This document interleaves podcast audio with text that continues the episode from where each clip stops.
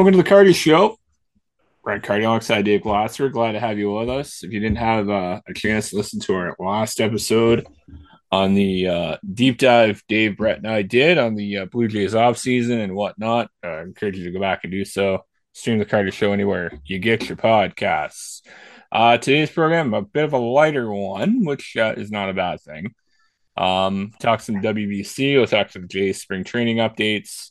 Uh, the Maple Leafs uh, are going to run 11 forwards and 7 D, uh, which is uh, unorthodox. We'll talk to Dave about that. And uh, we'll review the old time hockey series uh, and just our thoughts and how it would benefit some people who listen. So, a lot of you listen, which is great. So, appreciate that. So, today, let's talk about the WBC. Obviously, Team Canada, we didn't have high hopes for them going into this tournament, but some really encouraging stories when you look at guys like Edouard Julien of course, Otto Lopez. You know, we were, we were, I remember we were talking about Elliot about uh, the shortstop position and uh, being a little worried about that, but Otto Lopez was just fine. Um, but yeah, some good stuff there. The pitching side, there wasn't a lot of depth. I thought Ernie uh, kind of screwed up a couple things. We can get into that in a minute, but uh, let, us get your thoughts. Yeah, I mean, kind of what we expected. I think you uh, hit the nail on the head. Um, I like I've said on previous programs, not a huge fan of the tournament. Um, just like you mentioned, the timing's not the greatest. They already play 162 games in a 165 day year. But I mean, the positives is a great experience. You mentioned Otto Lopez. Um, great experience for him. Uh, how about Boy, Bo Naylor? Yeah, he was good. I mean, great experience for him. I mean, he hung in there. I mean, I remember the first game against Great Britain, they were kind of running wild on him, but he hung in there threw one of the runners out. So that was uh, big for him. Uh, great experience for him. Had a jack too, along with Otto Lopez, who went deep uh, one of the games. So, you know, great experience for the kids. Um, yeah, pitching was a little weak to say the least. Um, I mean, Cal Quantrill's uh, brief start against uh, Great Britain really hurt him. He only went two and a third, couldn't get out of one inning, and that really set the tone. Uh, you know, that really hurt him. But uh, you know, um, good experience for the kids. So there were some positives, but it pretty well unfolded what we expected, like you said. Yeah, I don't know if I would have started Quantrill against Great Britain. Maybe I would have saved him for uh Mexico, probably. I don't know if the US. You knew the US game was going to be a blowout. Um, and then there are a couple points in the Mexico game where I'm like, uh, maybe you want to bring somebody else in. Um, but uh, encouraging stories we saw. So, um, do you think Trout, Ohtani, and all those guys that signed up are going to encourage more Canadians to head for the Classic in 2026? It's tough. It, it, it really depends on um, what uh, their standing is with the team. Um, I mean, if you're competing with jobs, no. Uh, you're going to probably spring training compete for your jobs. I mean, when it comes to all stars on the team, it's tough to say. Like, I'd, I'd pro, it'd be tough if I was in the position. I'd kind of want to stay with my team through the whole of spring training, even though I love Canada and I would love to represent Canada. It'd be hard for me to leave my team in spring training for that long a time. I mean, one of the solutions I came up with was maybe just do four teams, a four team tournament. Mm. Um, you know, just four countries in the tournament, uh, play a three game series maybe. Um, you know, in the semifinals, play a three game series and do a one game elimination in the finals. Maybe just like a brief tournament like that. Just shorten the tournament right down to only three, four days, maybe. Uh, could be a solution if you want to do a WBC. But I don't know, man. As much as I love Canada, I mean, it'd be tough for me to leave my team for two weeks during spring. What if you started the tournament earlier though? So you you come in come into camp and your your team's camp, your WBC team's camp in February, and uh, you start the tournament maybe late February, early March, and then you know you can rejoin your team in the middle of March. Maybe that works. That's a lot of that could be a lot of ball though. Yeah, because you are kind of maybe you could do like uh, like when they report for pitchers catchers instead of doing pitchers catchers, you go to your you start the WDBC like February 15th. Yeah. And then like have it wrapped up before March, and then you still got the almost the full month of March with your team. That's true. And you can maybe part... do that, but I'm just concerned, Brent. Like like I said, it's only a 365 day year. You already play 162 games plus playoffs. That's a lot of ball, man. Yeah, it is. That's a lot of ball. It definitely is. Um, well, we'll see how it goes. Um, our buddy Lou Schiff was uh obviously a Marlins season ticket holder, so he's got the uh, hot seat to uh, see all the stuff. So maybe we'll have him on next time, and uh, he can uh, fill us in on what he saw and his thoughts. That'd be kind of cool because he's going to see Trout and Ohtani, I'm sure. Yeah. Um, main event on Tuesday. Uh, I'm thinking you never know. There could be an upset. Um, but yeah, no, I mean, uh, it, I wasn't excited for it by any stretch of the imagination, but uh, it, it definitely exceeded my expectations. It's kind of nice because I think spring training is a little bit too fucking long. Like it's just too long, you know. Eight, Fair eight, point. Nine, Fair weeks. point. It's ridiculous. Uh, but Blue Jays are making that okay injury wise. Obviously, Vladdy's back this week. Uh, Springer's been healthy. Merrifield is banged up, but uh, the majority of them are back, which is good. Um, performance wise, uh, people are concerned about Berrios. Obviously, Berrios didn't have a good start uh, with Puerto Rico. Uh, now Berrios will be back in Jays camp at some point, I'm sure. Um, any surprises, or do you think things are kind of unfolding as you expected? Yeah, I, I think Kiermaier is my big surprise. How unrusty he is because he didn't play much ball last year, so he looks good. Um, I yeah, but other than that, I think it's been pretty well uh, certain. I mean, little surprise about Berrios struggling because he's got such a great track record. Other than last year, like you would think uh, he'd be tearing it up right now, ready to go. So, I mean, like I've said on this show, my beef with Berrios last year wasn't so much the performance overall. Yeah. It was when he didn't have his best stuff. Yeah. Instead of like struggling through four or five innings, he'd be out the first inning. Like I remember back to his first start of the season in 2022, uh, he didn't even make it through one inning. The great pitchers, your one and two starters, when they don't have their best stuff, they at least try and gut through four or five innings to save your bullpen. And you know what? He he let him down a bit when he couldn't do that. But I the Berrios thing, I'm a little surprised he's struggling. But I mean, pitchers are usually behind, so I'm not too worried about that. But I think to answer your question, Kiermaier being as good as he is, despite not playing as missing as much ball as he did last year, that's a good surprise. And then other than that, like you're right, it's been pretty well, pretty well going forward as people would imagine it. Yeah, Cavan Biggio has been my surprise. He looks like he's bulked up a bit. The uh, yeah. the eyeballs seem to be working, getting on base. Um, I guess from what I'm hearing and understanding that he'll play right, some right, some first, some second. And then if a lefty is in the lineup, it'll be Merrifield on the left at times. Varsho, yeah, I'm fine with that. I'm fine Var- with that. You got a 26 man roster. You only can have so many pitchers. Let's let's use the 26 26 people, you know? I yeah, like it. I'm with you. So Merrifield and left, Varsho in center, Springer and right sometimes, or Kiermaier in center. I think I know George wants to still play a bit of center, but I'm thinking it's going to be Varsho and Kiermaier handling the bulk of those games. Um, yeah. I think we talked about Varsho is not going to be catching it all this year unless I think I think I the Jays are going to call you before they put Varsho. I I, I became uh, yeah, like I mean, uh, Jansen's got to stay healthy. You know, yeah. like I've said on the program, four DL trips last two years. This is the year. I'm praying he stays healthy. And Kirky, he's had some problems with uh, some injuries. So, I mean, if those two guys stay healthy, you got to get them as much at bats as you can. So, and you know, smaller ballpark that yeah. should, you know, pull hitter like Jansen, that might benefit him. You know, maybe 30 jacks yeah, maybe.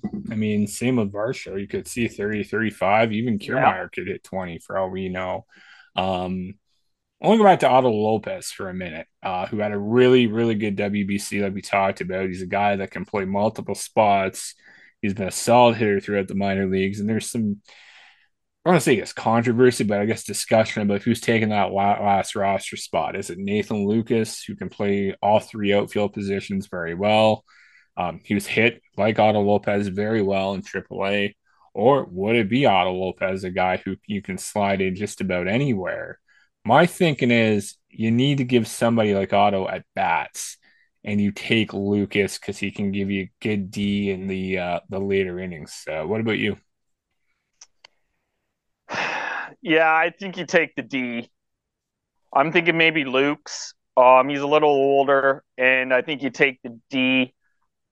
Um, it's tough. It, it is tempting to put Otto Lopez there just because, like you said, he has the versatility. And, you know, he's been in the system for a while. He's 24 now. Um, but yeah, I, I kind of want Lukes there. Um, I, think Merrifield's going to be more infield, um, just because of the way it works out. So um, it is nice though, because you look at Merrifield, you look at Biggio, uh, you you got the they both do infield, both do outfield. So I think you might go with more of a traditional infielder, maybe like Lukes, just because you already got those versatility guys. So I think, and I think you're right. I think Lopez is gonna they're gonna go with uh, where he can get the most at bats. So uh, I think it'll be probably Lukes. Yeah, probably take over the Zimmer spot. The Zimmer uh, spot, if yeah, you will. No, the exactly. Zimmer spot. Yeah. I know people are talking about Addison Barger. I just I don't think he's there yet. No. Um, we'll have to see how that goes. Uh, want to flip the script to hockey now. Toronto Maple Leafs made a decision a few weeks ago to run 11 forwards and seven D men. At the time, they're getting caught up in the media about it. Why would they do this? What are the benefits? What are the disadvantages? Well, well, first off, it's it's one of the good. Uh, it's kind of for a good reason. They got nine D men that are kind of pro ready. But I mean, if you look at the nine D men, is there one like Norris Trophy candidate among the nine? Uh, not really. Like you got Morgan Rielly, probably the top guy, but he's got a negative two plus minus, which isn't very good, kind of just average, right? Yeah. So you look at that, you don't really have a top guy, but you got nine kind of NHL caliber defensemen. And it's like, well, it kind of does make sense, right? So it's good that you get everyone ice time. You don't have um, too many guys in the press box, healthy scratches. Um, and I mean, you, most teams don't really roll four lines um, constantly. So, you know, you can you can definitely manage. It is unorthodox, um, but since Ryan, Ryan O'Reilly is going to be out, it seems till early April. I think they'll stick uh, stick with it. And uh, and Keefe uh, Sheldon Keefe, the uh, Leafs coach, he made the comment they've played some of their best hockey in this eleven and seven uh, thing. So if it's working, don't uh, you know what's fixed, don't break it. So uh, it, it is interesting, unorthodox, but I think once O'Reilly comes back, it looks like early April. I think they'll go back to 12 6. One of the interesting things with them too is the goaltending situation with uh, Murray and Samsonov, and obviously Murray's had his fair share of injuries. As Samsonov, you know they've plugged Joseph Woll in there, they plugged Erik Källgren in there. Um, but are you, are you thinking during the playoffs against Tampa, it's Murray one night, Samsonov the other? you think it's just going to be Sheldon's going to run with the hot hand? I think hot hand. I yeah. think that's that's more the traditional way to go. You know, um, they're they are really even. If you look at the stats, they're crazy even. So I'm thinking probably Samsonov, but it'll be it'll be the hot hand at the time. But uh, it's going to be a tough test. You know, mm. it's going to be another tough test first round. What can you do? that's I, the way. Uh, that's the way it goes. That's right. the way the playoff position is. I don't agree with it. I'd rather see you know Pittsburgh or uh, Florida. I I definitely would rather see Florida, uh, other uh, the other uh, Florida team, you know, instead of uh, Tampa. But they, it's divisional play, I guess. With yeah. we're stuck with it. We're gonna get uh, tough test first round again. It sucks. It, it does, but it's going to be interesting. I think it's going to be. Uh, it's definitely going seven. I don't know which way though. I'm thinking. Oh yeah. Oh yeah. So it'll be a good series. Can't complain about that. Um, I told you it was going to be an easy one, a short one. So let's uh, talk about the old time hockey series and uh, Yeah. let's talk about what that did for us. I mean, the first time in a long time, I watched a full 65 minutes plus a shootout last night.